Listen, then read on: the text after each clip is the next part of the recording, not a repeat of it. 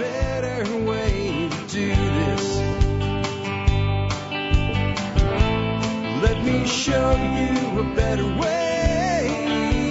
Hi, folks. This is Jack Spirko with another edition of the Survival Podcast. As always, one man's view of the changing world, the changing times, and the things that we can all do to live a better life if times get tough or even if they don't. Today is July the 5th, 2018. This is episode 2244 of the Survival Podcast. 2244. There's that pattern recognition again. Two times two is four, and four is double what two is, and it's 22 and 44, and 22 is double 40, uh, 44 is double of 22. Wow, that's just there, right? Cannot not see that if you have, uh, kind of head that I have on my shoulders that gets obsessed with patterns. Anyway, uh, what are we going to talk about today? Well, it is a Thursday. Uh, it's kind of a weird Thursday. Uh, with Wednesday off for the 4th of July. I asked you guys, uh, what would be best described as, is the real uh, American Independence Day, if anybody knew that. One guy emailed me out of Australia, by the way, and said, well, you could make the case that it would be August the 2nd. And the reason you'd make the case August 2nd, that's when it was actually signed. Or you can make the case that it was maybe in November uh, when the king actually got it. I like the date of August 2nd. Now, I think there were some signers that couldn't sign it even by then, but it was pretty much executed as a contract on the 2nd of August. Why do I even know that? More pattern recognition and then just, well, I'm a little biased toward it. August 2nd is my birthday. So maybe it's not born on the 4th of July. Maybe it's born on August 2nd. Just thought I'd throw that in there for you guys today. Uh, but yeah, we had that day off.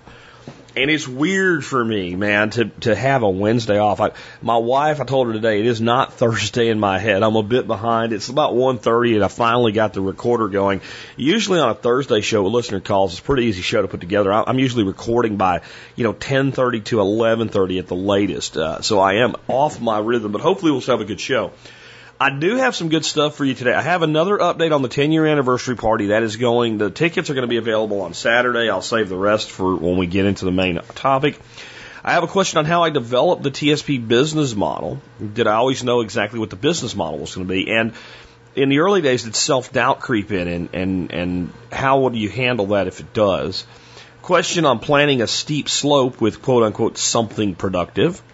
I have a question on a T for energy and thoughts on energy drinks and the entire concept of getting energy from, you know, any kind of a stimulant and, and, and why I think there's something good about that, but there's also a lot wrong with that and how it really needs to be addressed more holistically. Excuse me, even in the uh, situation that the caller is in, which is one where one might need a bit of extra energy. Uh, next, um, I have a question on debt consolidation and I'm going to give the good, the bad, and the ugly, and there ain't a lot of good. I am also going to have to address something in this yet again that is a married couple with split finances. And, I'm going to tell you one more time why I don't think that's the right thing to do. I won't tell anybody what to do. I won't even tell anybody what they should do because I don't believe in that. But I'm going to tell you why I think that couples that split their finance split their earning power and they split their power as a couple that should be in a united front on spending and on debt and on saving and on retirement and on investing and on making decisions and on everything else. Um, next up, how and when to use third party arbitration services. I have a question from somebody on this that the answer is, well, you don't need to be doing that with what your problem is because you don't really have a problem and it's not something you would even use an arbitrator for. But I'll also talk about when you would and what you would versus using the state system. Uh, how you might use aquaponics for seed starting. I have a, a few thoughts on that. Uh, that also will be one of those, well, maybe you shouldn't, uh, but you could, and, and how I would do it. And then the value of working remotely and what you need to make it work for you uh, to to make it worth doing, uh, and to make sure if you get the opportunity, you don't blow it for yourself. Uh, it's something I know a bit about. I spent probably 50% of my working life, uh, not counting TSP working remotely. I guess my work environment now for TSP is very similar to working remotely, except there's no one to bother me about what exactly I'm doing at two o'clock in the afternoon. Nobody checking to see if I'm working or whatever. But I still have the same type of accountability because if I don't do my job, the show doesn't go out, the stuff doesn't get done, and then I don't make any money. So uh, while I can't get fired, I can fail in business. So it is the same type of accountability, just done a different way. Uh, but a boss may not be logical where the market always is. So I have a really great diverse group of calls for you guys today. Remember, if you want to call in a question like this, there's two ways to do it. One, you pick your phone up and you dial 8665 think 866 65 T H I N K, the think line. Uh, leave me your question, or you can go to the survivalpodcast.com, click on contact, and then in the contact field or the contact page, you will see a, a button for the SpeakPipe and you can click that button and uh, leave me a message. It will come to me through the magic of the interwebs. Remember, it is a pre-recorded show, so it's a pre-recorded call. The formula to follow to get on the air is ask your question or make your point and do that in one sentence. I promise you you can. I promise you you can. And then once you do that, and we will both be sure of what your question is, then give me the details that you feel are necessary. And I will be able to do a better job of screening your call I will be a better to be able to do a better job of answering your question because I'll know what it is, and you will be far more likely to get on the air. Uh, with that, before we do get to your calls today, let's take a look at the year from history for this, today's episode. And the year in history this year is one the year 144 AD, and as we have been doing, uh, we're sticking into the uh, Roman Empire today. Today's segment from David Verne is The Beatings Will Continue Until Learning Improves, not morale, right? Education in the empire was confined to the rich and middle class who could afford to pay for tutors, but considering the problems with the system, the poor might have been better off. Education started around the age of seven. Boys would go to a group learning sessions with a tutor. Frequently, this would be a Greek slave. The girls would be taught at home how to run a household, keeping accounts, and playing music. In the group learning sessions, students learned reading, writing, and arithmetic and would start out by memorizing the names of the letters before being shown what the letters looked like or what they were for. After memorizing the letters, they would be shown what the letters looked like and had to copy them perfectly with no previous instruction on how to write. Math was the same way with lessons that were memorized to the point that students didn't have to think hard to get a good lesson. Uh, after five years, students would begin secondary education, with which included only grammar. These subjects were taught from the rigid canon of writers. The Romans didn't care about the actual content of a speech or poem. Much more emphasis was placed on the order that the words were written, and the lessons consisted of switching the words around in sentences. The final step, only to open only open to the extremely wealthy was, of course, rhetoric. Tutors would teach the students how to debate but emphasis was placed on who could deliver the best speech while the actual content was ignored. Any mistakes students made were punished by harsh beatings, which continued until the student got the lesson right. The Romans didn't care about why the lessons were right, only that they were. Lessons continued from sunrise to sunset with no weekends, uh, and only a day off about every eight days for religious holidays. Science, advanced math, economics, and music were ignored and seen as not necessary. Romans who did well in their lives generally did so despite the best efforts of the education system to break them. The future emperor Marcus Aurelius contribute, contribute, con, con, uh, contributed his success uh, to his guardians keeping him out of the education system and homeschooling him instead. Hmm even though I, and this is my take by David Verne on all this, even though I consider the Roman model of education to be even worse than our modern system, I have found people that think it's better. Their argument is that while it might be boring, at least the students actually learn the information. I disagree and don't think students learn anything better than we do now. If someone is forced to mindlessly memorize something for years, they aren't going to care about it and just remember the information as long as they have to before they can move on with their lives. Uh, actually, harsh beatings aside, I see it almost exactly like our current education system. You're forced to memorize things with less concern about the content of the information rather than your ability to regurgitate it. And you're punished if you get it wrong. And most people will only remember what they have to as long as they have to to get through the system. And then most people will be successful in their lives independent of what they actually learned other than just being able to read and write and understand basic mathematics. Um, and you might think, well, the harsh beatings is, uh, well, at least that's long gone. It ain't as gone as you think it is. It ain't as long gone, I should say. When I was in like first grade, um, we had a teacher, and this is before they put me in Catholic school, and I managed to get myself kicked out. We had a teacher in public school that hit kids with a freaking yardstick for getting things wrong on papers, including things like, well, you forgot to put your name on your paper.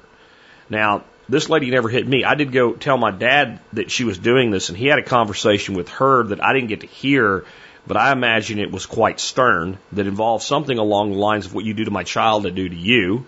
And my dad wasn't one that was totally opposed to something like corporal punishment, but uh, I think being hit because you got an answer wrong was beyond what he was willing to let ha- happen to his children. This was actually pretty common in the school district uh, in North Florida that I attended at this time. This would have been around 1979, 1980. So that's not exactly that long gone now, is it? Now, where the, how long that went on for, et cetera, where else this happened, I don't know. But so, but I would say it doesn't even matter because today the harsh beatings are uh, emotional beatings. Uh, today we take a standardized test and we frighten children with it throughout the year. My son, who was almost a straight A student, B or, B, B or two here and there, um, I remember him being terrified of this damn stupid standardized test, and it took him until about high school. By the time he got to high school, he'd taken enough, and we realized, okay, first of all, if you can't pass that test, you're you're not very smart. And second of all, it it doesn't really matter, and it really ain't going to affect whether or not I'm going to go on to the next grade or not. Because even though he always passed them with flying colors, he saw plenty of his friends uh, that maybe didn't get what they would consider a pass, and they just went right along through school anyway. So there's a lot of different ways that we use beatings in our schools. They don't always have to be physical. Um, there is the core of the trivium in this, and I think making the, the, the trivium the core of an educational system, uh, grammar, logic, and rhetoric is a great idea. Uh, but you can have a great idea and execute it poorly. Sounds like it was here. Sounds like it is in the modern day. The more things change, the more they stay the same. With that, let's get into uh, the main stuff today. I want to start out with an update on the 10 year anniversary party. So, to, to rehash how this is going to go, Saturday morning at 9 a.m. Central Standard Time, that would be 10 a.m. Eastern, and that would be 8 a.m. Uh, Mountain, and that would be 7 a.m. Pacific, which means if you live on the left coast, you got to get up earlier if you want to try to get to come. Uh, when I set this party up, I thought that it would be something that, you know, we'd have maybe 50 people at and they'd all come locally. I've been contacted by people all over the daggone country that are willing to come down for a three, four hour party. So, uh, I'm trying to be more inclusive here. So here's what we've done. Uh, the place again that we have reserved is called Meso Maya. It's a really cool restaurant. Dorothy and I are just in love with the place. They have an upstairs room with a bar that easily can accommodate 100 people. We will have our own private wait staff and private bar staff for this. We are going to stick with the number of 50 for people that we're letting come for no cost. Those 50 people, we're basically paying for food for you guys. We have a really cool appetizer assortment that's going to be available that's basically going to make a meal. If you want more food, you can order it, but based on the, the quantity and everything that's there and how many there are, basically you're not going to be hungry. Uh, again, if you want more food, you can order it. It's on you if you do that. The second 50 will have to pay 25 bucks to come. We'll have you just simply, when you show up, give Dorothy 25 bucks in cash. Or if you're a couple, 50 bucks in cash. We're not going to take payment online. You don't need to send it in advance. It doesn't work like that. Um, if I didn't trust people, I wouldn't be where I am today. And I have, if I have one or two people that hose me on this, it ain't gonna change temperature water in my pool. And then I just know those people are not to be trusted in the future. I, I've found that trusting people is a great way to find out who you can trust, especially with small things. Uh, people you can't trust with small things, never trust them with big things. So how this is going to work is I'm going to put a form online that you fill out your name, your email, and your cell phone number. And I'm going to put a link in the MSB because it's going to be, I don't think anybody outside the MSB is going to get in on this. I really don't. Um, I could be wrong. uh, you know, by raising to 100. But basically, I'm going to Saturday, it's for MSB only, and if there's anything left on Sunday, I'll, I'll make it available to anybody. I figure people that wouldn't buy a $5 monthly membership for one month to do this don't really want to come. Those second people, again, from number 51 through 100, will have to, uh, to pay 25 bucks. Because I have to cover the food and I have to cover some other things that we're doing. So that was how we were able to expand it without going too far in the hole on this thing. I, really didn't want to make it a gift. Now on the gift thing, some stuff we put out on Facebook the last couple of days that I think you, you might really think are kind of cool. Um, we came up with this idea to do shot glasses. Um, my wife and I were in Florida. We found these really cool hard rubber, like silicone shot glasses, and we bought one from a place called Doc Ford's. We liked it.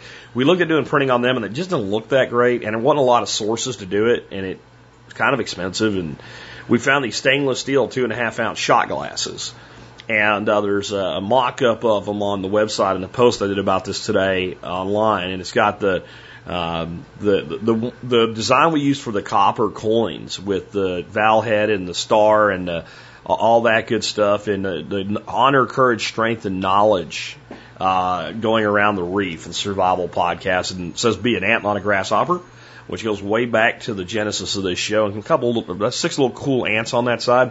And then the back of the cup has an X, like a Roman numeral 10 with TSP embedded in it. Says established 2008, 10 years of living a better life.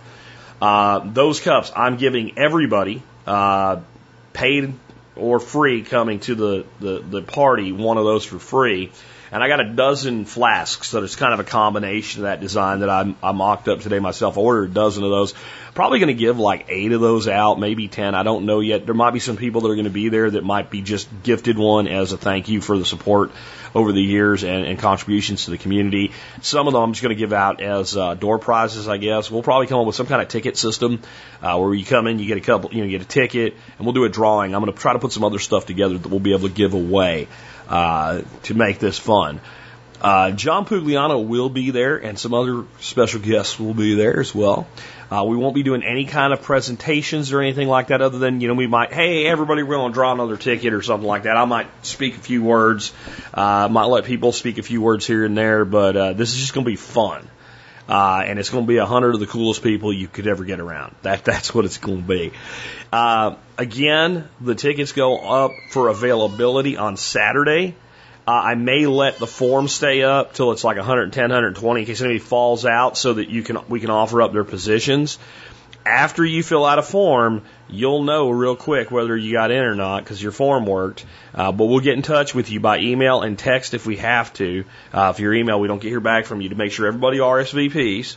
Uh, and uh, we just appreciate it if you get a spot and for some reason you can't come, you let us know so we can make it available to someone else. That's it. Hope you guys enjoy it. And again, one more time, because my wife keeps worried about this. Yeah, we are providing food. Um, if you're paying or not paying, you're getting food. Uh, we are not providing like an open bar or anything. You buy your own drinks. All right. So with that, let's go ahead and uh, take your first call today.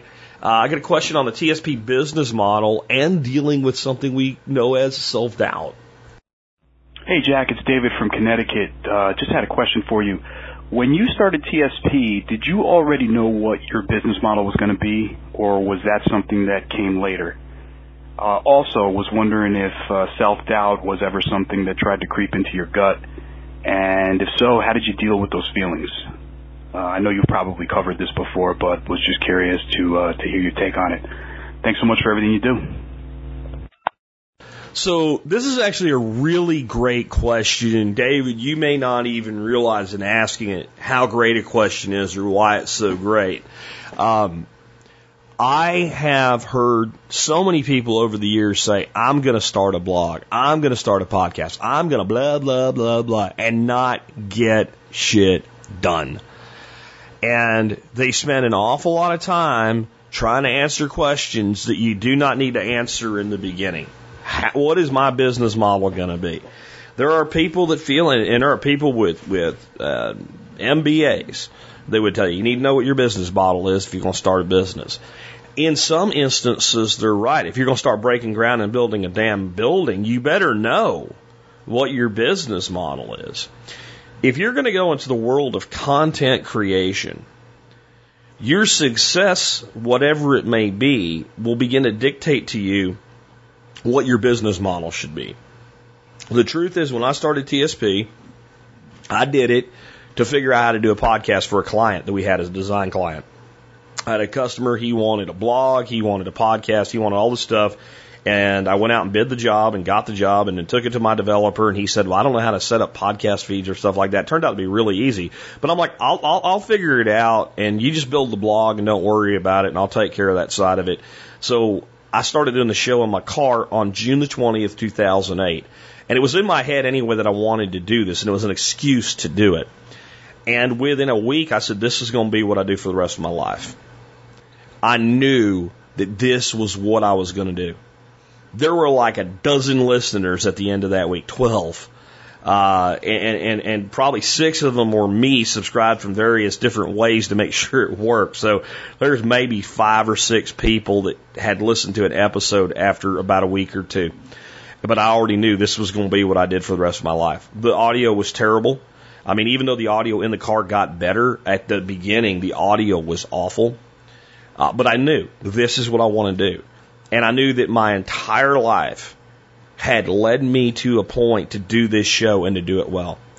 Uh, I spent a lot of my life in technology sales doing things like standing in front of anything from a couple dozen to several hundred to even almost a thousand people at seminars and workshops talking about things like testing cables. Yeah, testing cable. Here's a cable tester. This is what near end crosstalk is. Uh, if you can make that interesting and you better, or people fall asleep and leave, uh, and then you just don't get asked to do stuff like that anymore, and you lose the opportunity, then you can certainly make things like living a better life entertaining. Uh, I had an incredible, diverse knowledge of technology and sales and business and um, a lot, and then a, core knowledge of all the types of uh, self-sufficiency, self-reliance, uh, growing your own food. That was all just part of who I was. So I knew it was what I wanted to do but I did not know what my business model was. I knew that I had tried to find some podcasts like what I was going to build, and there weren't any, and that was an opportunity. And so I went to work, and my first six months of the show was built on one thing. There was one agenda make it successful with no concern whatsoever for money. Because my, my expense in doing this was a $30 recorder a $20 headset, and web hosting that I was paying about $12 a month for, and a domain name. That was it. And I spent some money. I, I paid out of pocket to my own designer that worked for my company to do some of the basic initial design for me so that it wasn't in any way uh, unfair to the company that I was running. And, uh, you know, so it was a few hundred bucks there. So it, all in all, you know, over the first six months, I got like $500 or less into this. So I don't care about my business model. I care about my content model and perfecting that and developing a following. And then I'll figure out how to monetize it. And then it just became a very evident thing that it would make sense to do both sponsorships and do a membership program. When I sold out the sponsorships really fast, and there were people that still wanted in the door, the concept of setting up a discount program just sort of fell in my lap. Then I took those ideas and I executed them well. That's it. And that sounds maybe too simple, but the reality is the concept of I am going to build a following before I make determinations about what my revenue model will be is what made it simple. I let the audience through their actions define for me what would be best. And it wasn't 100% well received. When I first started taking commercial uh, content onto the show, I had people threatening to not listen anymore. Well, I told them to go screw. Like, how do you think I'm going to provide this to you? You know, five days a week, Monday through Friday, uh, and not make a dollar off of it. So, and I, I think that was only a very small group of people, and hopefully they did go screw, and hopefully a couple of them maybe uh, realized they were being very demanding and expecting a man to to dedicate hours a day to them for no compensation. And then when I came out with the member program, I had some people really pissed off about that. But I think many of them thought that I was going to start charging for the podcast. And when they realized, like, if you shut your arrogant hole long enough to actually understand what's being said, no one's taking anything from you. I'm providing something additional that you can choose to participate in. There were a few people very unhappy about that anyway, and I think those people were probably takers who felt bad that they would never participate. Well, the majority of listeners never participate in the MSB. Uh, I would say about 10% of the total audience uh, becomes a paying member uh, at some point. And it's probably more like 20% at some point become a paying member, and it's about 10% that retain long term and stay members. And that's a fine business model for me. I set no goals or agendas as to what those percentages would be. Uh, I let them be what they were, worked on increasing my conversion and building enough value in the program that people wanted to stay. And I think there's a big lesson there. And you might think, well, now that you've done it, if I'm going to start a podcast, why don't I just do exactly what you're doing? You might, but you shouldn't start out with that in mind. You should start out with, with a mindset of, I am going to be the best podcast that I can be in my space. I'm going to set frequencies. It's either weekly or daily, in my opinion, or maybe three times a week if you want to do like a Monday, Wednesday, Friday show. But whatever that frequency is, I'm going to make that commitment and I'm going to do it. I'm going to put that content out and I'm going to let an organic component of this thing develop. Had I tried to force a business model on it, I don't think people from Appleseed would have gotten disc, uh, uh, decals from people who printed them up at their own expense and made them available at cost. Uh, and, and, then got those decals and put them on the rack rifles at Appleseed shoots, for example. I don't think people would have emailed me and say, "Hey, can I make can I make CDs of your stuff and give it out?" Sure, go ahead. Yeah, back then people used CDs, right? Uh, it, it, all of that happened because I didn't try to control the community I was building. And it was one of the first times I was wise enough to do what I was always advising clients to do, and clients never wanted to do. I let go of control. I like, I want to do viral marketing, but I want to be in control of it. Well, I don't think you understand what viral marketing is at all. And because of that approach, and because I've stuck with that approach, TSP is not a community. It is a, it is a all encompassing community of sub communities now. There are communities within TSP that have their complete own identity, like the Zello group, like the forum, like the Facebook pages and uh, meetup groups and things like that. And it was by letting go that that happened. But to be able to let go, you had to have something valuable so that you could have something to let go of, which was control of how this whole thing would grow. So I had to start it. I had to give birth to it. So I would recommend that you get out and get busy and build whatever the hell it is you want to build. And if going with a revenue model right away works and you can figure something out, do it. And I'm not opposed to that. What I'm opposed to is letting all your concerns about that inhibit your ability to actually roll out content and get going. My niece is about to start a blog. She has tons of stuff written, but nothing on the blog. Her blog will be a failure. I'm saying I'm 95% she will fail with her blog for not trying. Not because she's not, I think she's incredibly capable. The niche she wants to go into is an incredibly awesome niche. She could be one of the next biggest bloggers in the country with a following that would make mine look tiny if she'll execute. But when you have content, but you're not ready to use it yet because you're not sure, it, it's just a recipe for the typical thing where somebody puts out eventually a couple blogs, they're pretty good, Somebody looks at them here and there, but six months later they have a blog post that says, I know I haven't been posting as much as I should. And it's just a huge mistake. Get out and make shit happen. That, that's what to do. Self doubt. I've dealt with self doubt in my life. I did not deal with self doubt when it came to TSP. I think part of that was absolutely knowing in my bones, this is what I want to do. Uh, another part of it was, you know, I'd been in business for almost 20 years. And, and nothing breeds confidence like success. But I'd learned something in sales that a mentor named Forrest Baker uh, taught me. And um, Forrest would be one of those mentors that you only have two or three conversations in your life with. They're very, very brief, but they all stick with you forever. And what he said is in sales, Jack, you get very, very excited over little piddly things that really aren't that big a deal. And that's fine. But you also get very depressed over little piddly things that aren't that big of a deal. The key to success is maintaining the excitement and pushing back the depression or the things that bother you. Because there's always something out there, no matter how small, to be excited about. And if you focus on those and you stay excited, that breeds action, and then action breeds success, and success breeds confidence. Well, that's kind of the secret to success in business. As long as we're not lying to ourselves, these little piddly things that make us excited, if the business is going broke, we need to take corrective action. But especially in the beginning when the business can't go broke, because it's a content development business and you ain't got enough money into it for it to go broke, you're just trying to get it off the ground. All you need to pay attention is to, I got one more subscriber today. Somebody made a comment. I'm telling you in the beginning, when somebody made a comment, I got excited. When somebody gave me a review on iTunes, I got excited even when it was negative. You listened and you cared enough to say something about it.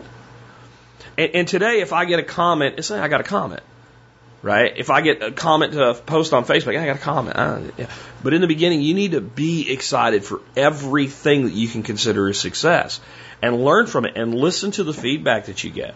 Now, your haters and stuff like that, screw that. I don't have time for that. Delete, ban, move on, right? But when somebody says something like, you know, your audio would be better if, you might even say, for right now, this is what I can do, but you still kind of put that in, you know, your to-dos or, or what have you. If you're doing video content, your lighting could be better if, if that person's genuinely making a suggestion, at least look at the possibility that they may be able to help you or that you may be able to help yourself by doing something with it. You do that, and I'm telling you, you will figure out when there's a couple thousand people or more paying attention to you, you'll figure out what your business model is. You'll start having common requests. I wish you had. Can you provide? When one person asks for something, don't run out and do it if it's expensive. You know, I, we need T-shirts, and you go print out ten thousand dollars worth of T-shirts and sell fifty bucks worth. Don't don't do that crap. You know, anything be print on demand or whatever. Prove a product with print on demand before you. So that's a separate thing there. Um, but when you have common requests, if you can figure out how to monetize those, then your audience is telling you, we will spend our money with you this way if you provide us this. And I am a huge believer in non-material product, service-oriented product software, basically. If you think about what MSB is, it really is a software style product. It costs me no more to deliver my product to a thousand people or ten thousand people. Where every physical product has a, an associated burden as we increase the number of customers. So, those are my thoughts in general. Get out, make it happen. Let's take another one. This one on uh, planning on a steep slope. Hey, Jack, this is CJ from Pennsylvania. Uh, question is, I have a very steep slope that I wanted to grow something productive on, so I don't have to mow. Uh, background is, um, I got this slope along the front side of my property next to the road. Um, it's roughly about 130 feet long, um, about six feet tall, and one end you're talking about a 60 degree slope the other end probably gets closer to 70. It's pretty steep. Um, wanted to grow something on this thing that, that's, you know, productive, you know, some kind of ROI on it. Um, you know, so I don't have to mow and, you know, wanted to make it look good for the wife. So that's it. I appreciate your time. Thanks for everything you do, man. Have a good one.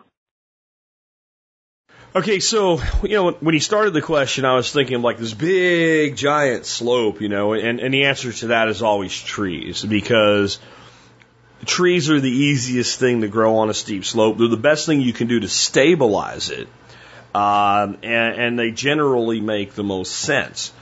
In this instance, you could do a line of trees specifically along the top, and if you had any kind of a, a, a you know something that falls uh, it would roll down the hill and be easy to pick up, but it doesn't sound like what you want to do. So you got to figure out what you really want here when you say something productive, and, and I'm not sure uh, what that is for you. I mean, the easy answer would be it sounds like it's got solar aspect is pretty heavy. and you're in Pennsylvania and stuff just like in your growing season, zone six is one of the best growing seasons. You have this dearth of winter, but when it comes on and spring hits, boom, I mean, everything's green and you know, you seldom get what we would call a drought. What you guys call a drought isn't really a drought. It's two weeks without rain. Um, and because of that, you know, you don't have to cut the grass as as, as long in the year uh, as people in Texas do. But uh, when you do, you got to cut it more frequently, and you got to deal with this, uh, you know, 150 foot long, six foot high berm, basically. So it's, it's a short distance, 60 degrees, six foot high. So you're going six foot up. Uh, you, you're probably somewhere in the neighborhood of eight to 10 feet of, of surface that you got there. Uh, you could simply really heavily seed it with clover and water that clover in. Um, and the clover will kind of take over. Clo- white Dutch clover and New Zealand white clover, both in Pennsylvania, does really well. And then you'd have a bee crop, even if you don't personally want bees. That's very productive. It brings tons of pollinating insects in. It won't eliminate your need to mow, but it will drastically reduce it. You can let white clover get really high it's only ever going to get so high. And over time, if you encourage it, it will choke out most of the grass. So that would be one way to handle it. Another way, if you wanted something from a standpoint of like something you could pick and eat, uh, another thing that does beautiful in your climate is your cane fruits, blackberries, raspberries, etc. If I was going to do this, uh, and I'd have to actually see the site to be sure, so you have to modify what I'm going to say right now. But I would do something like get a hold of, borrow, because it's not worth buying this for this one application. But I would get a hold of, buy, borrow, beg uh, temporarily um, a tiller. And I'm talking about a walk behind like DR rototiller type tiller uh, and I would probably mark out using something simple like an A-frame level about midway up this slope contour line. And I'm not going to make, it's going to kind of look like a swale, but it's really a footpath, uh, uh, terrace. And I would run that, uh, tiller along that line back and forth maybe two times. And then I would set it, you know, and, and maybe make a double cut with it to make, you know, something like along lines of like a two foot flat path. And I would clean that out with a hoe and make a downgrade berm like a mini swale. And I would get that planted very, very quickly uh, with something that's going to hold it together. Uh, again, clover would be a great bet to get that stuff in. And then I would plant my cane fruits above and below that path. And what that should allow you to do then is be able between standing on the top of it and picking down and standing on the bottom picking up and standing on that path and picking up and down, you should be able to work with, maintain, deal with all of that cane fruit uh, fairly easily and you won't have to, you know, be standing on a steep slope while you're trying to do it because that's the problem. Like any kind of gardening or anything here, you're going to deal with, you know, even if you you make a garden out of it, you're going to have erosion. But if you got rid of the erosion problem, it's a pain in the butt. And if you did a cane fruit like I'm talking about here, well, you're going to have a really large harvest off that right now being wasted land, and it's going to be thick enough and aggressive enough and, and spread with, with runners that eventually it's going to choke everything else out. Now you're going to have a lot of pruning to do every year. I would probably go with the primocane variety. Uh, there's floricane and primocane varieties of your, your cane fruits available now, and a primocane fruits on first year canes. Uh, it makes, and you can do them without a trellis and you can basically just tip back your, your growth each year and, and then next year just prune it out and let your next succession come up. Or you can cut them right to the ground after the first time they fruit. They'll grow back and then fruit the next year on that cane for you again. Either way, you can look into more on those. Uh, so that would be a, a good thing you could do. Uh, another, and again, I don't know, do you want to create a screen here? If it was too tall a growth, would it be a problem? You know, something like autumn olive all along the top side and then something that grows a little bit shorter on the bottom side of that path would be another way. You know, something like that. That's kind of what I'm seeing. If, if you, if this doesn't make sense or doesn't work for you, if you can get me a little more information about where your head is with this, I'll try to do some follow up on it for you. But those are just some of the ways I might come at this. Um, I, I really can't think of much in the way of what would do really well there for you. It's going to be easy to harvest from any kind of vegetative crop, even something that's going to be really aggressive and eliminate your issues with the grass, like Jerusalem artichoke. God, harvesting that would just be a nightmare. Another thing you could do is turn it into more of a wildflower mix, wildflower mix, clover and wildflowers, uh, with things like poppies and other wildflowers that do well in your climate. Um, any kind of a spreading ground cover, uh, and then taking account the solar aspect as well. You know, if it's really shaded area, throw English ivy in there and call it a day. Uh, otherwise, you can look at other ground covers and make sure they're perennial in your climate and your zone. Uh, with that, let's go ahead and take another one. This one on needing energy because of long work days. Hi, Jack. Aaron from upstate New York here. Question. I am looking for energy tea that is good cold. Details. I am working 16 hour days and I'm popping, popping two to three energy drinks a day to stay functional. I'm looking for a tea that I could drink throughout the day. I'm also drinking a gallon of water throughout the day as well. Something that we can mix the two together. I know ginseng is good for that. Thanks for all that you do. Have a great day. Enjoy.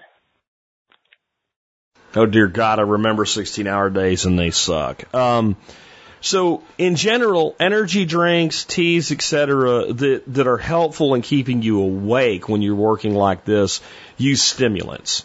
Uh, that stimulant can be something like caffeine. You mentioned ginseng, and ginseng does a lot of really great things, but also in enough quantity it becomes a stimulant. A lot of times they use B12 uh, and other B vitamins, niacin, et cetera. Those can help stimulate us a little bit, and they are mood enhancing. B12 is known as a happy shot. Um, oral B12 and things like that generally and really heavily absorbable though. Um, what happens with older people, and the reason they call it a happy shot is we get most of our B12 actually through dietary things, specifically um, with with meats and, and, and things like that. A lot of the B12 vitamins people take orally, they don't get a good absorption rate uh, from them. That's why they have such high amounts of them to get any and our ability to absorb that B12 as we age actually declines. And that's why you get a lot of the elderly, even if their diet, and their diet usually suffers because they're not as hungry, they don't eat as much, etc. Uh, but even if they have a relatively good diet, they can develop something called pernicious anemia. Of course, anemia generally we think of as an iron deficiency, but pernicious anemia is a deficiency in B12. And when we take those people and give them a B12 shot, they go from kind of being miserable and unhappy and things like that to being very, very happy. Uh, and it's not that they're very, very happy, it's that they're normal again. And it makes you happy when you're normal. So B12, niacin, uh, and stimulants like, uh, some of the herbal stimulants and, and caffeine, et cetera, are what people are really relying on. Now, here's the problem with that. If we keep using stimulants in the body, we begin to overstimulate ourselves. It's not good for our health. Eventually, we can create rebound effects. We can actually cause ourselves to be tired uh, or we can create headaches, we can create anxiety, we can create shaking. Uh, everybody's seen the guy that's that's working code or something like that, uh, that's on his 75th cup of coffee to the day, and he's alert and he's working, but his fingers and hands are just trembling. Uh, and that's just not a good way to live long term. So I'm going to encourage you, even though I'll give you some ideas, to try to go beyond stimulation from anything, whether it's natural or man-made, uh, is your sole source of, of dealing with this workload that you have. Um, from a tea standpoint, uh, green tea is a reduced caffeine, but it has caffeine, and black tea has caffeine, and it's less than uh, coffee. So we can have that mild stimulation. And I think both of those are good things to look at. In my opinion, both green tea uh, and black tea is, is fine cold.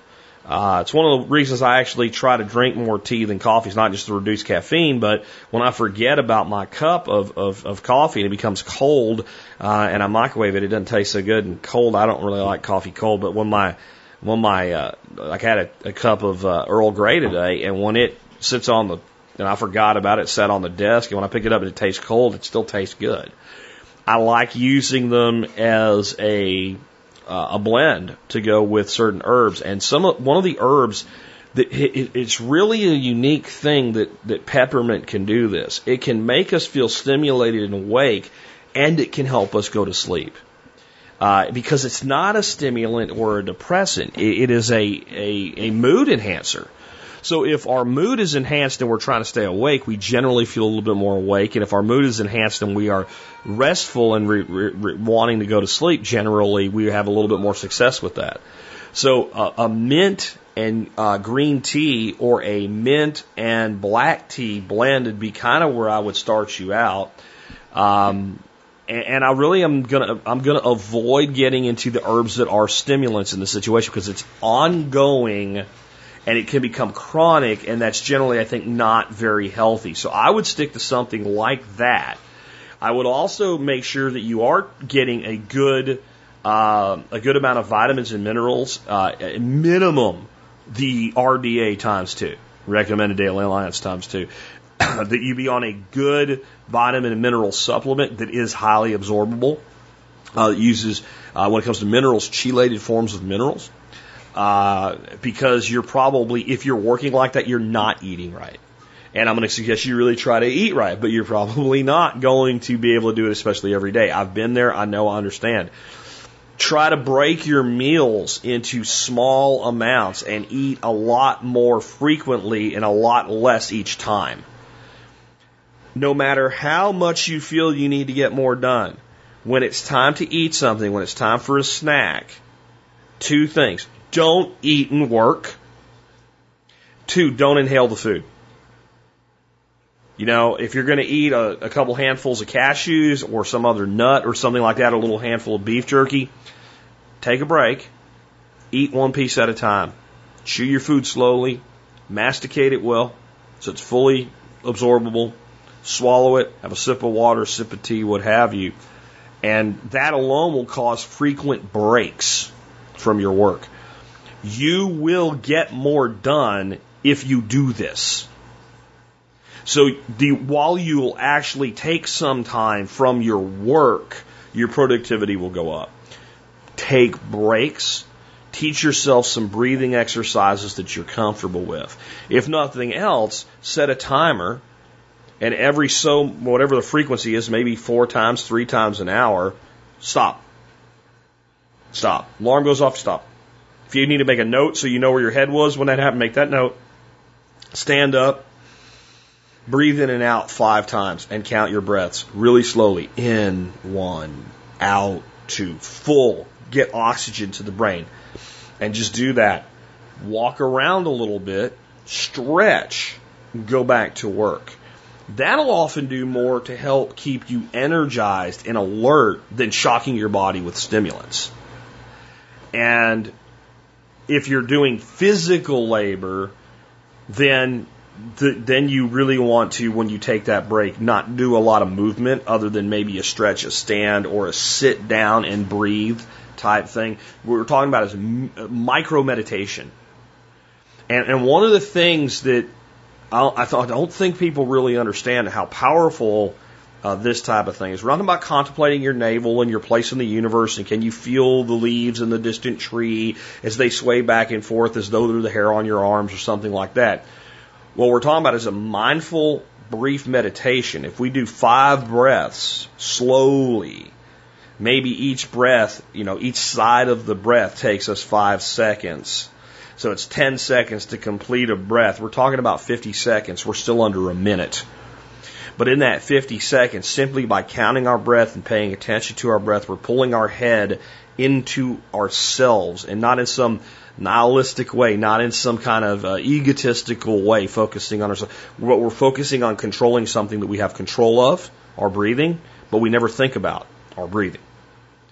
And this kind of reboots the mind. It's kind of like when that computer is kind of running slow and you, you, you, you, you God, I'm trying to get this done and you know you should save your work, restart it. And it just kind of clears out the random access memory and everything just works better after a reboot. That's what you're doing when you take that time and you give yourself that time. And, you know, if you're working 16 hours a day, every day, See if you can figure out how not to. I mean, there's a point in your life where you got to do it. You know, my son's there right now. He's got a big opportunity. I don't know if it's 16 hours, but he's working harder than he's ever worked in his life. And, and, and, and you got to do it. You know, and he's got a promotion, but he's also still doing his old job sometimes to cover. And that's a credible opportunity. And you got to make it happen. He's working at a desk and he's working out in the field at the same time, you know. And, and if that's what you're doing, then you got to power through it. But you also need an end game. Like, why are we doing this? Why are we working 16 hours? If it's not leading us somewhere, then we need to reevaluate what we're doing as well. Because if it's an endless cycle that doesn't lead to a shift that's better for us and our family, then all we're doing is being used by whoever's pushing us this way. If we're building a business or we're building a career with this, then we also need to say to ourselves, well, what's my timeline on being willing to do this? We can't do this for the rest of our lives. And where's my breaking point where I'm going to take a break from this cycle for a significant period of time, meaning several days to a week? I'm just not going to do this. And I know sometimes you have to, and I'm not saying to ruin your career by forcing that in there, but at some point we got to have that come to Jesus meeting with ourselves. Tea, again, I'm going to go back, and actually tea is one of what I have. I have a gunpowder green for the item of the day. Uh, and I'll talk about some things you can do with that when we get to item of the day today. You can uh, put in there, but uh, mint uh, blended with uh, green or black tea would be my starting point. And then you can look at some other things that that that can be somewhat stimulating. And if you just put in, you know, stimulating herbs, and then look for the ones that are stimulating because of how they make you feel emotionally versus having an actual stimulant in them. That's why I'm recommending mint. And try working with those first and let that bit of caffeine that's in there be there for you. Because if you're drinking that tea throughout the day, that's it's it's a, quite a bit of caffeine in small amounts, almost like a time release. Kudos on the water. Make sure you keep doing that. You know, make sure you keep doing that. If nothing else, if you're drinking that much tea and that much water, you're having to take a lot of pee breaks. When you take a pee break, when you come back to your desk, do some breathing. When you're peeing, don't breathe like that. You know, let's make the breath about just being itself, or find some sort of mental exercise that can be done in a minute. Uh, look at different breathing exercises. Find one that works for you. If you're surrounded by a lot of people who think it's weird, find something you can do uh, without it. Uh, some other things that I've always done in office environments, including working at home, you know, throw a couple golf balls under your desk. Kick your shoes off, and every once in a while, take your foot and use that golf ball to massage your your foot. Uh, this is a form of acupressure, and it also does help you stand up, stretch, those types of things. They'll go a lot better for you than putting a lot of powerful herbs and stimulants into your system at helping you deal with this situation. But you got to take time for the short and the long reboots in this, or you're going to wear yourself out. Let's take another one. Hi, Jack, longtime listener here since about episode 43 or so, and I have a question concerning debt consolidation. Details. Uh, my wife and I keep separate finances, and turns out she's uh, had some health issues and whatnot that have led to funds not always being available, and her running up some uh, debt on what four different credit cards, dear? Four different credit cards, uh, three of which I think are store cards, uh, and and loans, and that's across about uh, eighteen thousand dollars, I believe she figured out was the total. And then we also have uh, her car outstanding at uh, about twenty five thousand dollars, I believe. Um, and she was actually just recently looking into uh, debt consolidation, and we really don't know a whole lot about it. And I was wondering if uh, you or one of the expert council members could give us some insight into that and whether it's something worth looking into further. Thanks for all you do. Bye. All right. So let's start out with just the concept of debt consolidation and why I'm not a fan of it. What debt consolidation simply means you have four bills, five bills, two bills, whatever. You got more than one. And a debt consolidation company says, what we're going to do is reduce your monthly payment.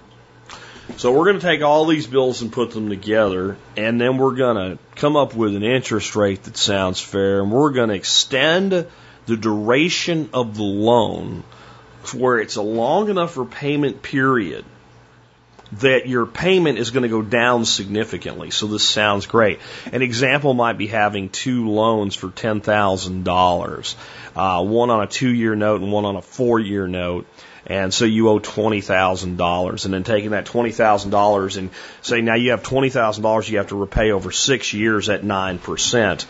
And, and what you'll find if you do the math is hell yeah, you'll pay less per month, but you're going to pay, you know, on that particular amortization, you're going to end up spending about $6,000 more total out of pocket uh, over a longer period of time to get the same result, which is out of debt. There's, there's, that in alone is a mathematical loss. And when someone is fighting debt and because of debt they're not investing, then the last thing I want is a, a situation where they lose mathematically. I'm going to tell you the one place that I'm okay with this. If the alternative is I'm going to go bankrupt because I can't pay my bills.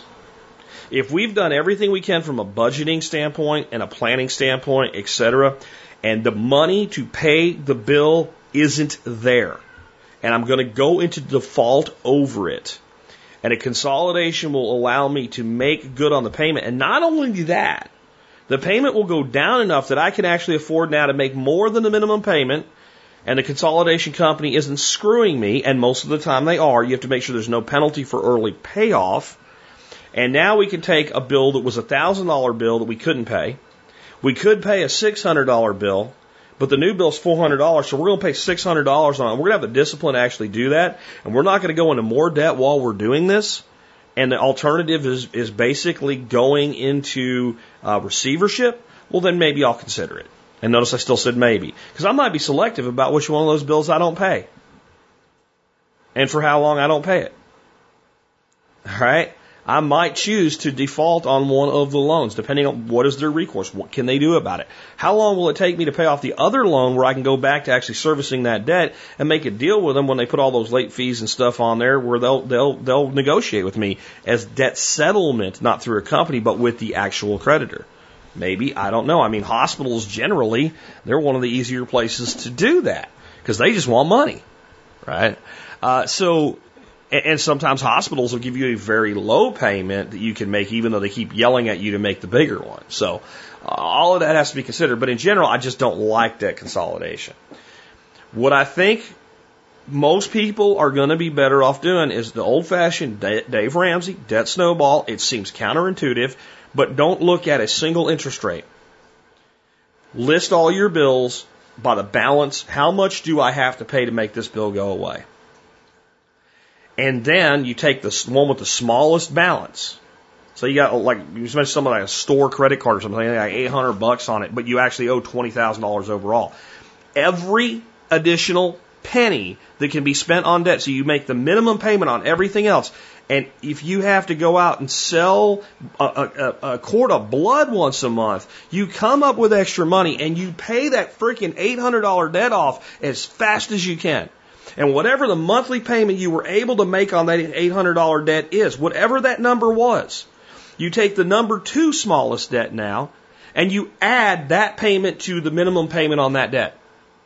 You could do it when you had the $800 debt, so now you don't go, woo, yay, now I got this money to go do something with. No, now it gets applied to the next debt. And you do that until you kill that debt off. Then you take the combined payment that you had there and you apply it to the next debt. And generally speaking, what happens when people have three or four debts, they pay the biggest one last, but it takes the least amount of time to pay off because it snowballs as you go through it. And if you do debt consolidation, that ability goes away. So that's another reason I don't like it. Now I got to say something here. And I don't tell people what to do. And I'm not telling what you should do. I'm going to tell you my philosophy and why I think it makes a hell of a lot of sense. Married couples that keep their money separately generally don't do well financially. And they don't do well long term in marriage. There are exceptions to every rule, and in the end, you're grown adults, you can do whatever you want. When I hear a husband asking his wife about her debts and he doesn't know and he has to get confirmation, that means that we are making decisions about spending money without consulting each other when those decisions affect both of us, no matter how much you lie to yourself because you put the money in different buckets. And if my wife has to go to the freaking hospital Don't take this wrong. But I would be insulted if someone thought, just thought, that I would consider that bill her bill. I seriously would feel insulted. And if somehow I'd gotten myself into this position, I think you, as the leader of your home, as a man, need to look at the bills that your wife has and realize those are not your wife's bills. Those are your bills. Those are y'all's bills. They belong to both of you. I mean, if one of you went out and, and did something dumb like played the lottery, but somehow through dumb luck won it, did you win it and they don't get nothing? If you lay down and go to sleep next to somebody every night and trust them with your life, because it's really easy to kill a person when they're asleep, you should trust them with your money. And, and I think it would be a great idea if y'all sat down and made a combined budget and made a combined plan for debt elimination that takes all of your debts and puts them together and does what I said with all of them. If you have debt, that you list all the debts that the two of you have and you debt snowball them together. Smallest to largest. I don't care who has it. And what happens is people say, well, listen, especially women will say this. If I want to buy some new makeup or I want to go out and buy a dress, I don't want to ask my husband for permission to do that.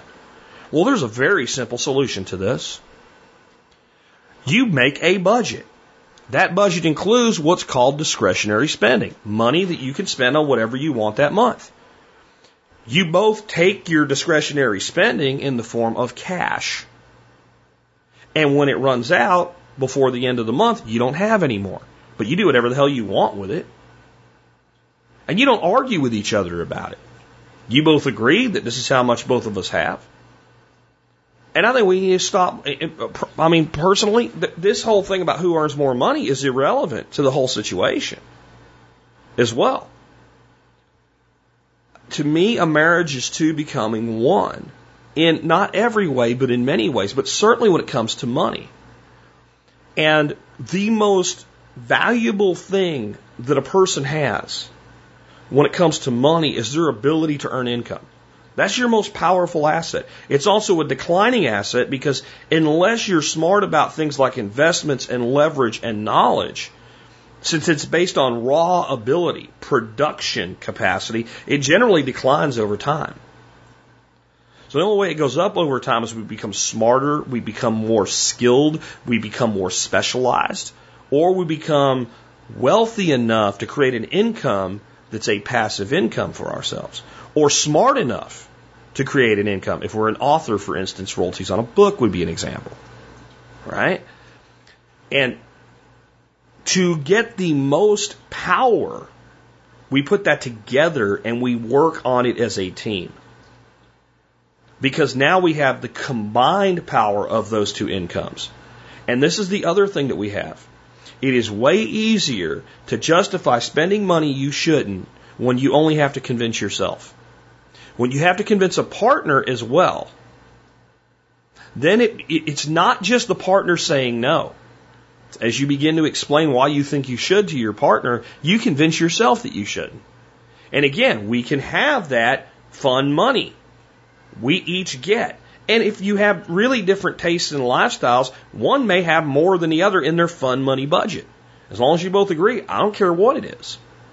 But if you're going to spend money you don't have, and you're not going to at least put a limit on it, you got a problem. Now, I understand that the debt may have been incurred in some part, at least here, due to medical expenses. And in maybe some instances, the debt's on a credit card to a store, and that's not direct medical debt, but because the medical debt hit you and you had to pay the medical bill, you used the credit card to buy food or clothing or whatever, or repair on a car or whatever it is. I get that. So it's not 100% a spending problem. But I guarantee you there's a spending problem. You show me a couple with divided finances, and I'll show you two spending problems the gal in the background, and the guy that made the phone call. I guarantee you there's a spending problem here. It might not be big, it could be huge. I don't know, but until the two of you put that shit on a paper together. Now, If you don't, you just say, Jack, love your opinion, don't really care, this works for us. Then you better both do this. You better both have a budget. You better both have discretionary spending. But I'm going to tell you, there is no harm in sitting down this weekend and budgeting your lives with combined expenses and combined revenue and looking at it and then split it in half and then look at it and then look at each other and know that you love each other enough to be married with each other, that you want success for both of you, and decide if you really want to keep it separate because one of you appears to be better off. Because that's generally why that always happens. Well, it's easier for me. You know? Sometimes I think this is some form of, in people's heads, divorce insurance. Doesn't work that way. Law doesn't see it that way. You guys, everything you own is community property other than your retirement accounts, and everything you owe is community property. That's just the way it works. That was the contract you entered into with the state when you got married. So you're not circumventing that in any way, shape, or form. Unless everybody agrees to it, in which case it doesn't matter if everybody agrees how it's going to be. Please consider my words. Please, the two of you sit down and run these numbers. Put that shit in Excel. Excel never lies as long as you give it the right information. And look at your plan and ask yourself if we do this together and we do this right and we take this seriously and I stop seeing your expenses as something that doesn't apply to me anymore, where are we in three years, five years, and ten years? And if we keep this split up, even if we get the discipline in our lives to do it right on our own, where are we in three years, five years, and ten years? And then I think out of respect and appreciation for each other and flat out self interest, because it'll work better, a decision will become abundantly clear. With that, let's go ahead and take another one. Hey, Jack. Arbitration question for you. What are some right now real life ways of doing arbitration? Some details. My dad's looking to start a brush mulching business. He plans to charge around a hundred bucks to give a quote um, out at the property, half the agreed price before he unloads equipment, and then the other half uh, minus that $100 deposit before he leaves the property. The goal of doing all that is to weed out people that are not going to pay or uh, give them the runaround for paying. Um, I suggested, kind of quickly thought of something that uh, you had mentioned on the show before, third party arbitration, but I quickly realized that I didn't have a background with that. I had nothing to offer but just the idea. Um, so how do you actually find an arbitrator? How does the process actually work? Where would you get started?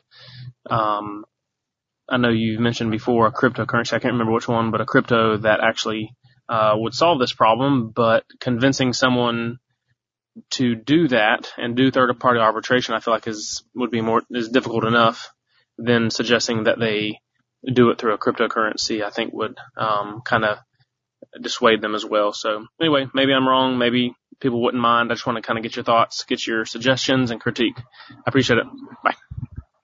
So there's a term that gets bantered around in permaculture, often by people that don't really understand what they're saying when they say it, but they hear a word that sounds cool, so they like to repeat it. Uh, gets politicized actually at times, and it should not, because the word itself kind of defines itself perfectly, and that is appropriate technology. So we should use appropriate technology. And I've caught myself in the world of, and I'll come back to the question here in just a second, but just to make this clear, I've caught myself in the world of not using appropriate technology before.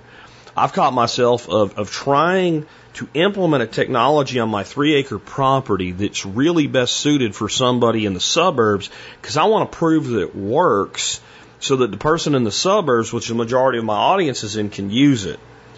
And there's there, that's fine like as a trial.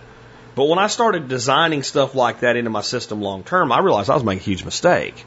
You know, why am I worried about putting together a little bitty quail tractor long term and moving it every day when I have so much going on and I got an I can build an aviary that's 10 by 50 feet long and throw them in there and not worry about it and they're going to be happy. Like, since I have that available, my appropriate technology is different than someone that doesn't. And so when we start talking about third party arbitration, I am a huge fan of avoiding the state's systems. And arbitration is a way that we do that. And it's a very effective way that we do that. All right. But for small payments on like landscaping work and stuff like that, a couple hundred bucks or something, it is not appropriate technology. It's too complicated, it's too involved, and arbitration works best for parties that legitimately want to solve their problems. Someone who has paid, offered, asked for a service, had the service performed and doesn't want to pay the bill generally is not looking to solve a problem. Either something happened while the service was being performed, now they don't have the money, or they're a dishonest lying prick in the first place and they were never going to pay the bill. Uh, or you did something wrong that needs to be fixed so that they'll pay you. Those are your three things. A third party arbitrator generally is good for things like contracts, uh, significant contracts. You and I go into a business deal together we have a lot of stuff going on and, and the contract says something and you disagree with what it means. And I say, we agreed when we did it. And like, I'm like, you're supposed to do this. And you're like, no, I'm not. Or you're like, I want to leave the business. And I'm like, well, here's the provisions to do that. This is what we owe each other to do that. And you don't agree. So then we go to an arbitrator. And the way I write my contracts when I do stuff like this is that it's a, it's a two tiered arbitration system before it goes to the court system that we've agreed to. And the first arbitration is to be a non-binding arbitration. And this is where an arbitrator will listen to both of us and say, this is what I think y'all should do. And many times that will avoid it going anywhere else because when you hear it come from a third party and it's not a judgment, it's, okay, look, he doesn't have as much money as he needs to make this right. This is how much money he has.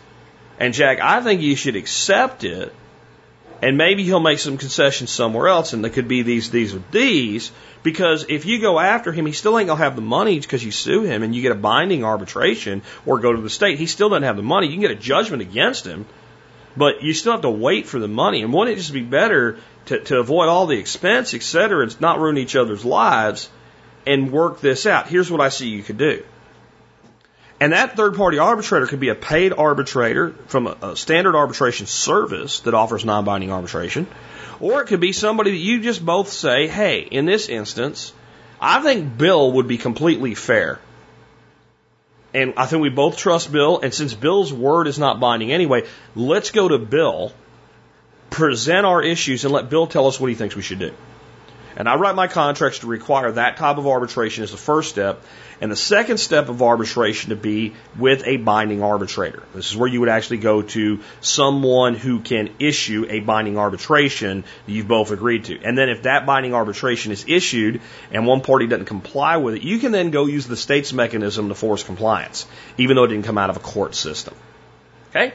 That's now, this is not what we're going to do because somebody's pissed off their grass ain't cut right or just as a cheapskate and don't want to pay the bill. Um, this is low dollar amounts. This is rapid turnover. We're not talking about doing, uh, you know, twenty thousand dollar roofing work or something like that here.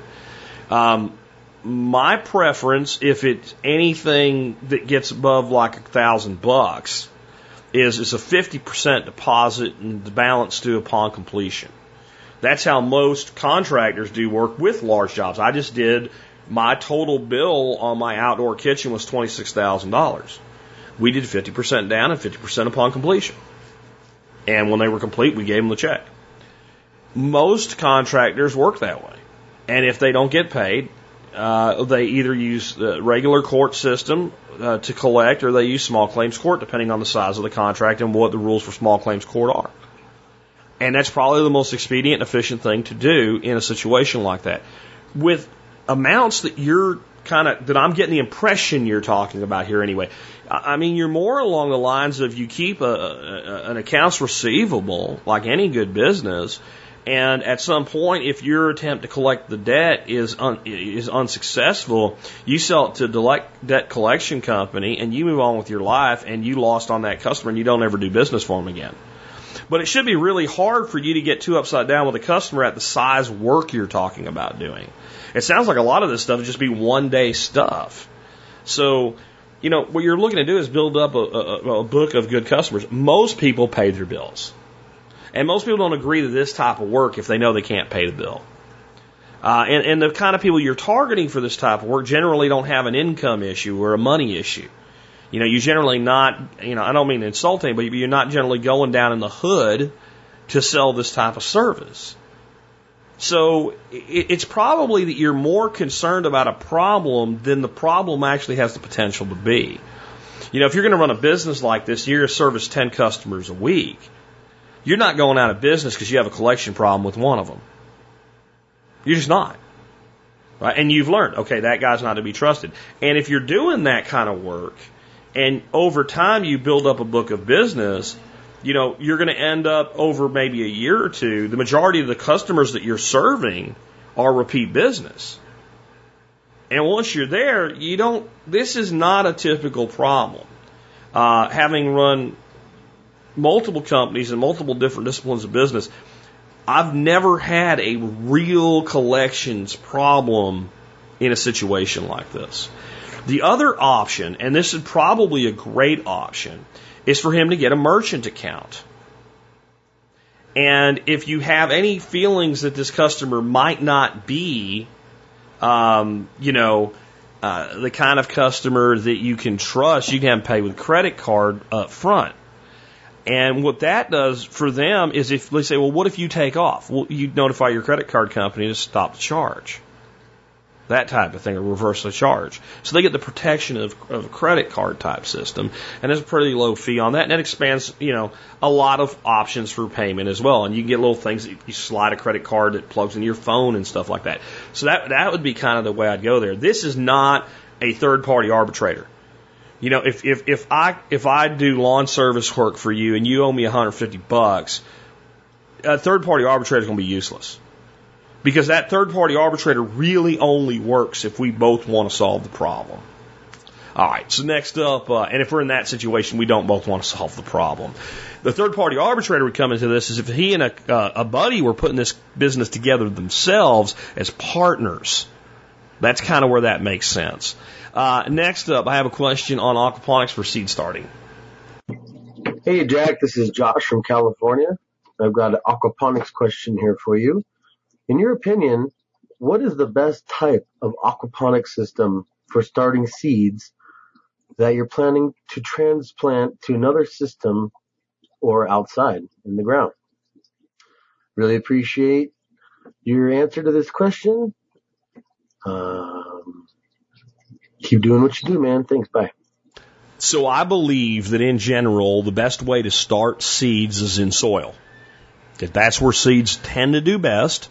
Uh, that buffers pH. It makes sure that it's easy to provide necessary nutrients for a young plant to become healthy and stocky and ready to go and get out there and kick ass and develop a root system and all that good stuff.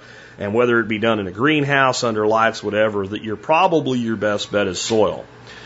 The media that I have had the best results starting plants from seed in, whether they're transplanted or not, uh, that I kind of fell into over the time with aquaponics is expanded shale, specifically small expanded shale, the stuff that would be too small to fill an entire ebb and flow bed with. Um, and, and what I do generally is if I have a 12 inch deep ebb and flow bed, the last, say, four inches of it are expanded shale, and the other, you know, eight inches are very coarse, big, large, so good flow rate through lava rock.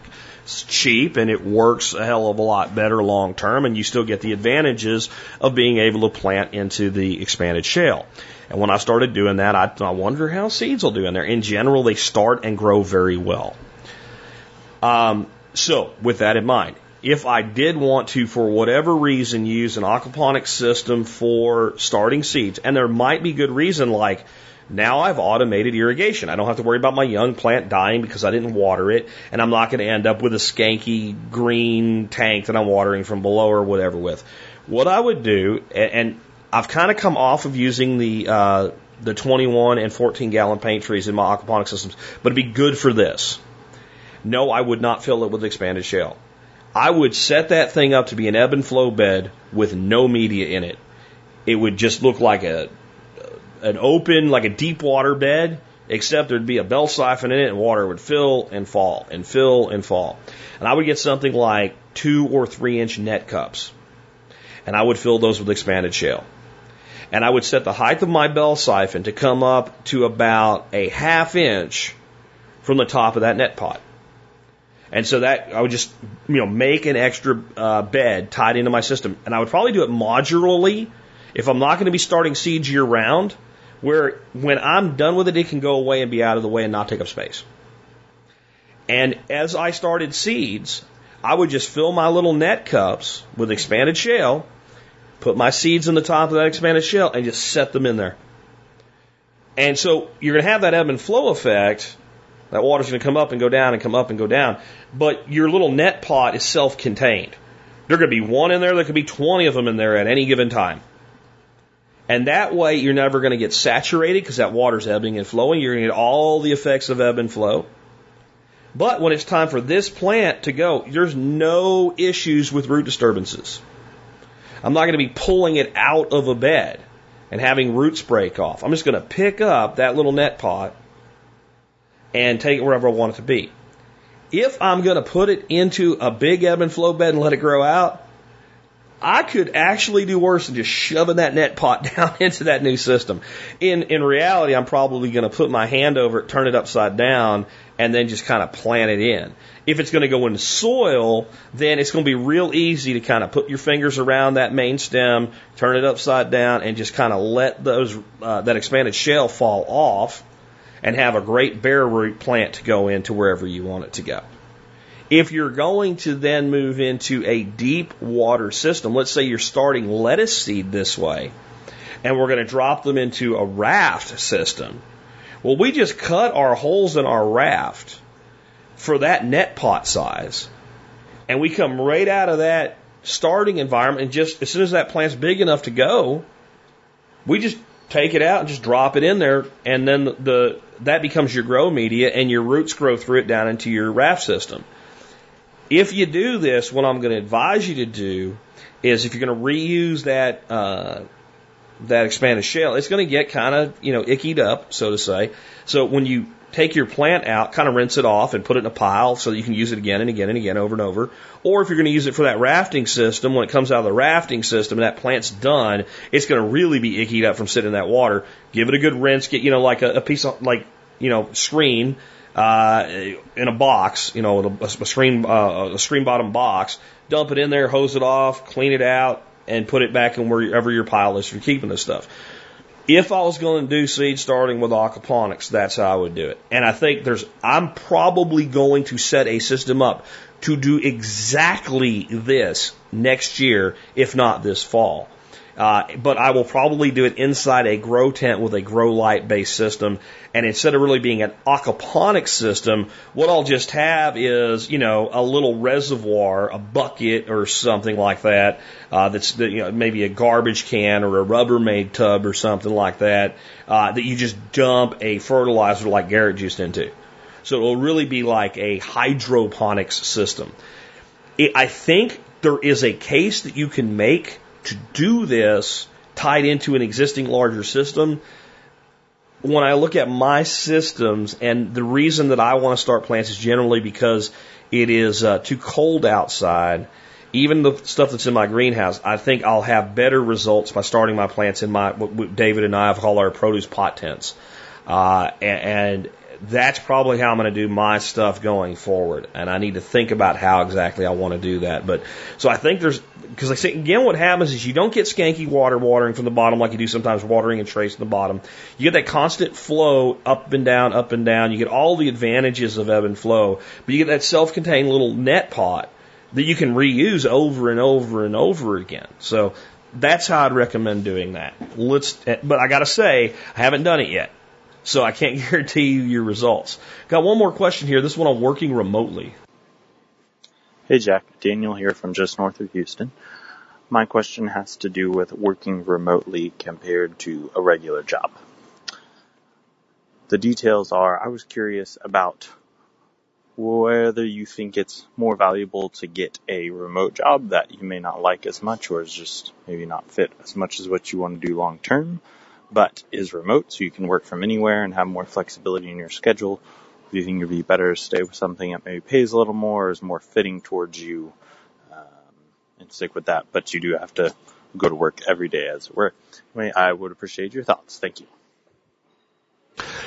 One of the many pieces of advice that I've garnered over the years through research, study, experience, reading books, etc., came from Robert Kiyosaki in the book Rich Dad Poor Dad, which I do not I am not a cult follower of Kiyosaki. I know Rich Dad Poor Dad is not a true story. Um, it is an analog designed to help teach some lessons, but I am I'm pretty fond of the lessons in it. And one of the things that the rich dad says in that story is don't take a job for what you can earn, take a job for what you can learn. I don't think he quite put it that way with the rhyme. It probably would market better that way, but uh, but that makes take a job for what you can learn from, what you can what it can teach you. And uh, I, I very much agree with that. And I've also been known to say on the show that if you don't have a clear pro- career progression, like you're not going to become a lot better paid in time by sticking with where you're at when you have learned everything a job can teach you. And, and I know you can never really learn everything, but when you really have learned the majority of what you're ever going to be able to learn for that job and your career progression stops, it's time to look elsewhere. And I think that is your primary decision making when it comes to taking a job. Uh, so if if you're in that, where like I can work remote with this, but I'm not going to learn diddly dick. And this job over here is going to really enhance my long term uh, viability. It's going to really make you know I'm going to learn so much from doing this that it's going to improve my life long term, whether I go in business for myself or continue my career progression, then I'm going to take that other job. If they're fairly close to equal in, in regard to what they can teach you, in other words, both of them can teach you a lot, and neither one or neither one of them can teach you that much. You just need money for now. I'm gonna come down the side of remote work. Um, in my, again, putting TSP aside, in my time of being employed, I probably spent 50% of my employment years working remote, and it's so much better. It's so much better.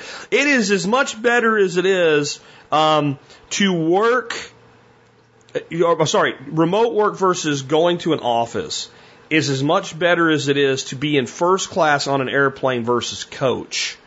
And first class versus the center row of row 32 in the back of the plane where the seat doesn't recline. That's how much better it is. So even if you think, I don't like this job as much, but let's say you just like it a little bit less, the remote capacity will make you like it better.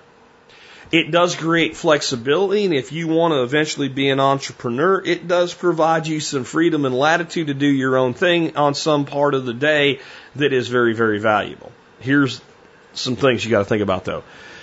One thing I always made sure of when I worked remotely, I wanted a space.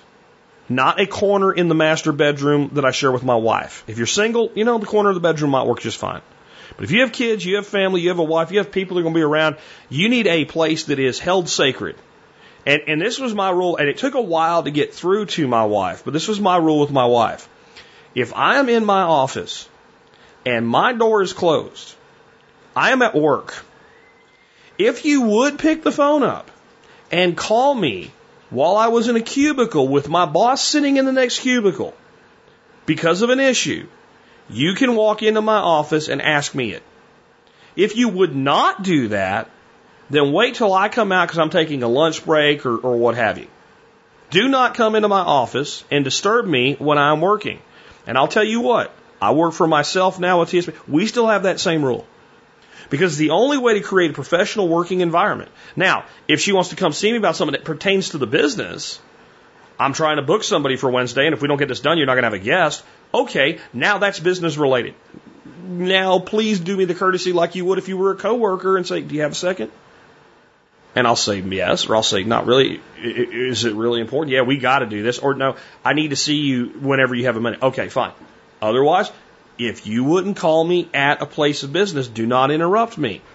So if your spouse is home or is home during part of the time you're working, you have to have that understanding. You have to have a sacred space with a door. That door has to close. That door has to be seen as he's not here. He's working. Next, you have got to do more work than you would get done if you were in the office. You owe it to your employer. They have given you a position where you have so much more time available to work and so much less distraction because you're not going to act like a bunch of damn ducks. I miss my ducks, but you know, when my ducks were here, they'd be out quack, quack, quack, quacking each other, right? Okay. Most offices, half of what goes on is like ducks quacking at each other. People get to work, maybe they check their email and their Facebook, and then where do they go? The water cooler or whatever stands in for the water cooler, and they start talking to each other about crap that have nothing to do with what your employer wants. Not just commute time. The fact that that is gone means you can be more productive. If you are more productive than you would be in an office while you're working remotely, nobody will ever say dick to you about it. They'll never say, we don't think this is working, or we don't believe you're working when you're supposed to be. Also, what does the work environment, there are remote jobs where basically they have, they monitor your keystrokes. In some ways, it's worse than working in an office. People see you in office, okay, he must be working. You're at home, they're someplace, so make sure it's not, I, I won't work under those conditions. I mean, I guess I would if I was going to starve otherwise, if I needed a job and that was all I could find. But in general, if you don't trust me, don't hire me. Here's the other thing. Maybe you have to be a little more supervised to work remotely the first time. Once a person works remotely, now they might not be able to negotiate further with their current employer because current employers are the hardest people to work, negotiate with. The most negotiating power you ever have is the day before somebody hires you when they want to hire you. Remember that. Doesn't matter remote, doesn't matter paycheck, no matter what it is. Whatever you're negotiating, the day before they hire you, you have the most leverage. But when you can go to another employer and say, hey, I'm looking to move on, I want to increase my value, I want to learn a new thing, I really like the opportunity, whatever reason you're making for your transition, and you talk about working remotely, and they're like, well, we're not sure. Well, I've been re- working remotely for two years, and my current employer is quite happy with the work that I'm doing for them. And that makes their objection or concerns very difficult for them. Now, if you want to build a business, and things like, well, I'm going to be building a blog or something, you better not be doing it on time that they're being charged for. And if you are, you better be smart about it. In other words, if you have a second computer and you're writing a blog post because you're taking a break, and during the time you're taking a break, you're going to write your blog post, and that's legitimate, and you're getting all your objectives done and all your work done, et cetera, like that, and you have a WordPress blog, and you think that one's done and ready to be published, and you're supposed to work till five, you better set that bitch so when it publishes at six o'clock or it's six o'clock in the morning before you start the next day. So that if anybody ever goes and audits you, there's nothing out there they can say, hey, this look at this this guy's building a business about bees during like work hours. And then all of a sudden the fact that you're the best performing doesn't matter anymore. And you need to keep that professional um, ethic for yourself anyway. And my thing with working remotely was I would set every single day. And I think this is part of what made me better remote than when I was in an office. In an office, I'm going to be here anyway. I'll just do whatever the hell I have to do. Right? When I was working remotely, I would say, these are the things that I feel absolutely have to be done today. These are the additional things. If I get this shit done, they're going to be happy about it. And these are the nice to haves. And I'd make that priority list and I'd pound that list out. And if I got done with that at two o'clock, I didn't tell them. And I might be sitting there logged in and I'll answer the phone if you call me and I'll check my email a few times to see if anything else happens. You're not going to send me an email, not getting an answer or whatever. But if I'm sitting there watching a friggin' video on YouTube, they don't need to know that. I, I I'll be honest. I when I my one of my sales jobs when I worked for Garrettcom, which is the company the guy that I mentioned earlier, Forrest worked for, we had a a weekly meeting that we called the bloodletting meeting. It was a terrible waste of our time.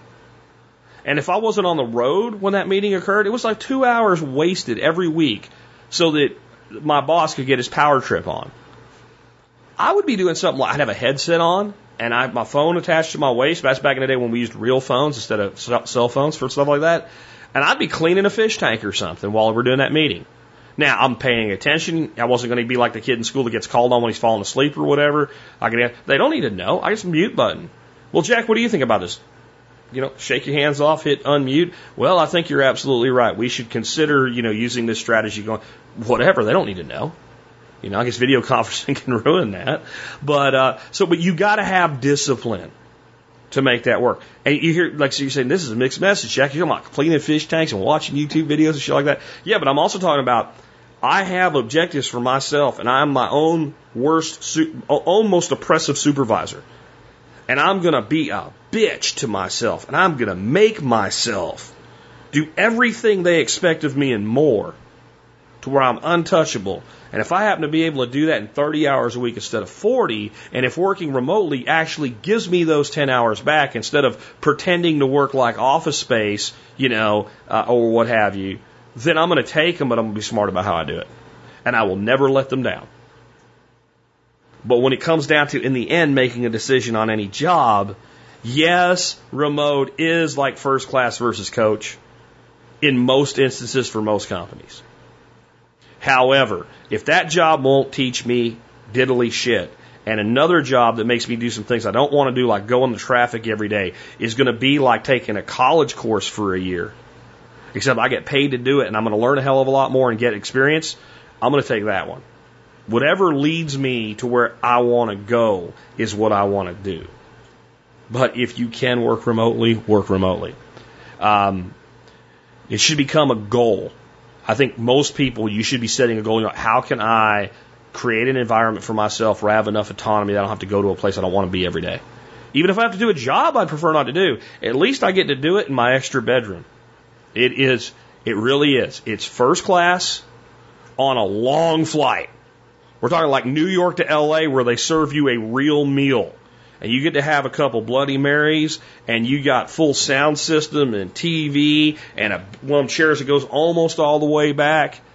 And going to the office, you're in 32B in the center aisle, and the seat doesn't recline, and there's a kid uh, crying in the seat across from you, and another one picking his nose, looking at you over the top. It's that much better. It really is. Okay. With that, we've wrapped up another episode of the Survival Podcast. I hope you enjoyed today's show and an amazing variety that we got. Thanks for all the great questions. Remember, you can call in questions to the Think line 866-65-THINK or go to the survivalpodcast.com, click on contact and use the SpeakPipe to send us a message. That brings us to um, our way that you can help support the Survival Podcast uh, by doing your online shopping simply through a website called tspaz.com. T-S-P-A-Z. Go to tspaz.com when you're going to shop online. You'll see all of my reviews, all the products I recommend. They're categorized uh, alphabetically there for you so you can see what we recommend. Remember, if I recommend it, I review, I've reviewed it, I use it, and that's why it's there. If I wouldn't spend my money on it, I don't ask you to. Uh, the Amazon item of the day that I have for you guys today is uh, by a company called Davidson's. I've recommended a lot of products for them. They're in the kind of the tea and herbal world. And as I mentioned earlier during a question, this is gunpowder green tea. Gunpowder green tea is called that because it looks like little beads of gunpowder, except these would be awful big beads. They take the leaf and they roll it long ways, and then they roll that into a little ball. And uh, it's just a great tea. It's one of the best green teas that I've found. The reason I brought it up today is I was uh, we started drinking coffee again. And I realized I'm drinking too much coffee again, and I looked and I was out of uh, true teas. I had some of my herbal teas, but I was out of true tea. I had just a little bit of Earl Grey. So today I ordered uh, some gunpowder green and some Earl Grey, both from Davidson's. So that made me, well, why don't I run it as item of the day? Um, I give away uh, a really great um, tea recipe with this. Uh, that would be good for the caller and good for anybody. It's uh, three parts peppermint, three parts lemongrass, two parts orange peel, and two parts green tea. That is an amazing tea. And it will help you kind of wake up a little bit and, and keep you keep you going. Uh, but remember, it doesn't matter what you buy as long as you do your online shopping at tspaz.com. You help support the Survival Podcast uh, no matter what you eventually decide you want to buy. Uh, with that, let me also remind you another way you can help support this show. Become a member of the MSB or Member Support Brigade. You can just go to the survivalpodcast.com and click on members to learn more about that. And remember, if you want to be at the 10 year anniversary party for TSP on August the 11th, you're going to be able to reserve your tickets on Saturday for as long as those 100 are available, and it is MSB only. Again, I said, if you're not MSB, uh, and, and, and you want to come to this thing, you're probably not going to be able to, uh, because I don't think we're not going to completely fill up just through MSB. So you know, keep that in mind. If you're not a member, you could become one just to come to the party if you wanted to. Or, I, the, you know, really, I didn't even think of this. You might want to log in if you're sure you're a member and make sure you didn't expire or forget your pass. You know, get that taken care of tomorrow because Saturday it's going to be a melee, I think. All right, with that, let's get to our song of the day. Song of the day today is uh, by Johnny Cash because we're in Johnny Cash week. It's called Tennessee. And when I uh, when I saw it in uh, John Adams' list, I said, well, I don't remember that song. And I started listening to it and I said, I, I, I don't remember that song. And the reason I don't remember it, it wasn't released into 2014. Well, you might be like, Johnny Cash was passed away by 2014. When you hear the song, you go, that's not old Johnny Cash. That's not super young Johnny Cash. But that's like middle of career Johnny Cash's voice there. It didn't, you know, he kind of, like we all do as you get older, your voice changes and you kind of, you know, he was still awesome, but you could tell this is, this, he's getting up there. This is kind of the last stuff he's going to do. This didn't sound like that at all. And I really liked it. Well, I looked it up and now it all makes sense why I had not heard it. It was released in 2014 on an album called Out Among the Stars, which is a posthumous studio album containing recordings from lost 1980s sessions with veteran producer Billy Sherrill. And that was discovered by Johnny Cash's son, John Carter Cash, in June of 2012.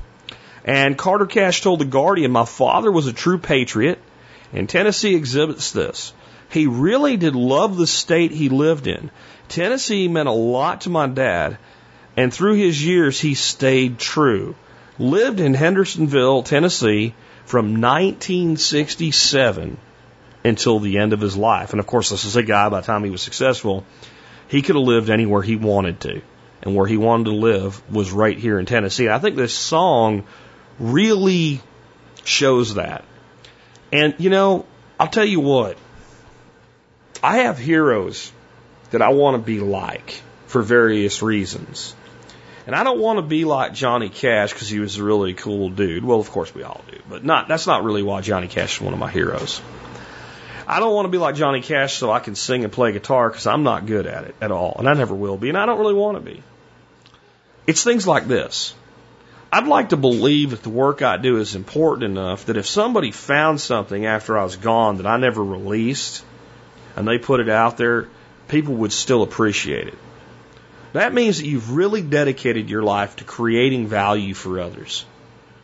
And that's a great example for us all to follow. With that, it's been Jack Spirko with another edition of the Survival Podcast, helping you figure out how to live that better life if times get tough or even if they don't.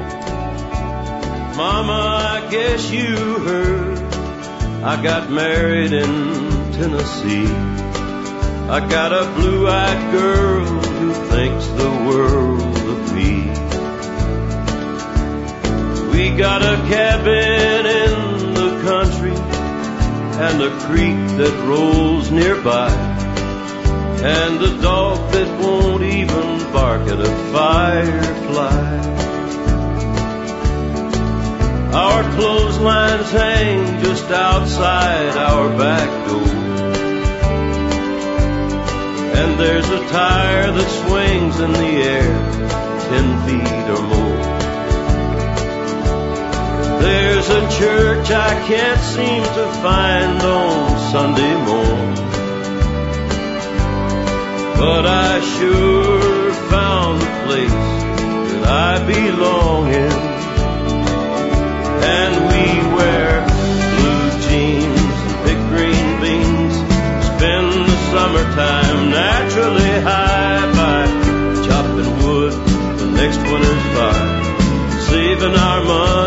the county fair. George Jones is supposed to be there we got 40 acres of corn in the ground. Tennessee taters we sell by the pound. We're proud as we can be to live in Tennessee. Mama, you and Dad have gotta come stay with us sometime. I know you love that sweet little gal of mine. You and her could talk about babies, make some homemade apple pie. While me and Dad could take a walk maybe talk about old times. And we wear blue jeans big green beans. Spend the summertime naturally high by chopping wood for next winter's fire. Saving money for the county fair. George Jones is supposed to be there. We got 40 acres of corn in the ground sell by the pound. Proud as we can be that we live in Tennessee. We are proud.